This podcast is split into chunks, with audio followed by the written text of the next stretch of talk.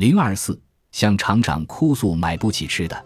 二零一八年三月，在爱知县电车站的一家咖啡馆里，我藤田与两名来自越南的女性技能培训工见面。他们用生硬的日语奋力地向我讲述来到日本后的艰辛历程。安女士，化名，出生于胡志明市，受访时三十二岁。她于二零一五年秋来到日本，接受我们的采访时，正在爱知县的一家纺织厂工作。他说自己早在越南时就在电视节目里见过京都的景色，并对日本产生了憧憬。从小的梦想就是以后能来日本工作。近年来，由于以技能培训工的身份远赴日本打工的越南人迅速增加，在越南的各大城市里也多了不少中介机构，负责人大都是日本人。安女士当时所联络的中介机构也是如此。他把负责人的名片递给我看。只见上面印着一个日本男人的名字，Susuki 铃木。当时，这位铃木对安女士说：“你需要准备七五百美元，约九十万日元。即使在日本，这个价格也不低了。”对方表示，这笔钱包括交通费、日语学习费，还有保证金。所谓的保证金，就是为了防止他们在工作期间一走了之，能毫无怨言地留在厂内工作。在他们去往日本之前就要收取的押金，大多数中介都要收几十万日元的押金。工作期满后，这笔钱会退给他们；但如果在工作期间走人，这笔钱就会被扣除。初次听说这件事时，我简直不敢相信自己的耳朵。这种剥夺人身自由的行为和人口贩卖又有什么区别？尽管向技能培训工收取押金是被日本政府所禁止的行为。然而，现实中这一情况依然是业界常态。安女士被收取的费用在越南当地算是市场价。她说，她掏空家中的积蓄，又向银行贷来一部分钱，才凑足了这笔费用。因为她觉得日本工资水平那么高，很快就可以赚回来。然而，在日本的实习生活却完全出乎她的想象。最开始，安女士被安排到一家小型制衣厂工作。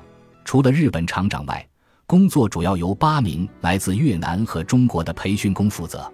据说，是其父一个接收技能培训工的派遣机构介绍他们来这里的。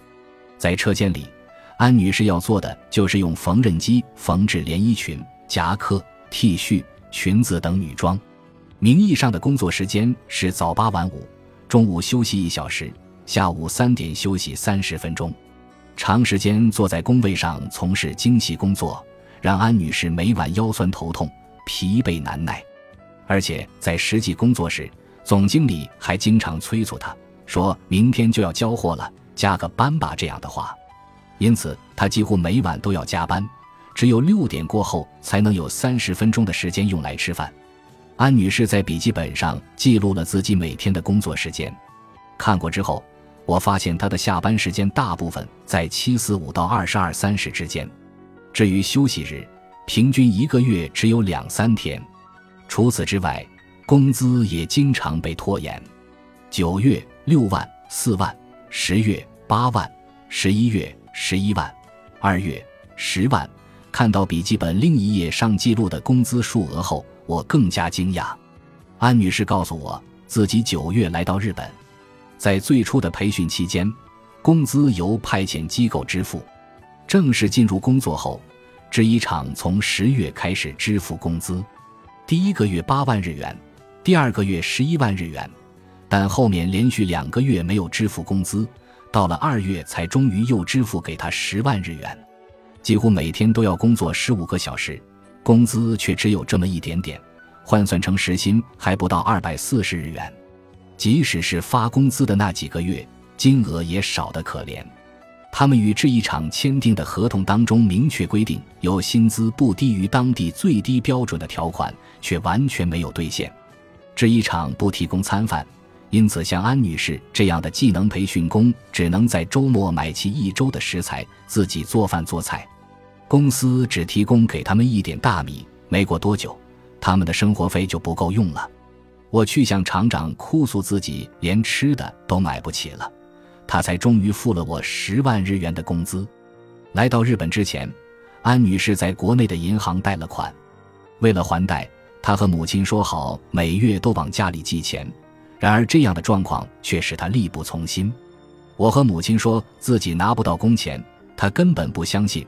我心里真不是滋味。回忆起那时所发生的事，安女士不禁潸然泪下。我望着她，心里也是一阵难过。工作了差不多两年后，安女士所在的那家制衣厂倒闭了。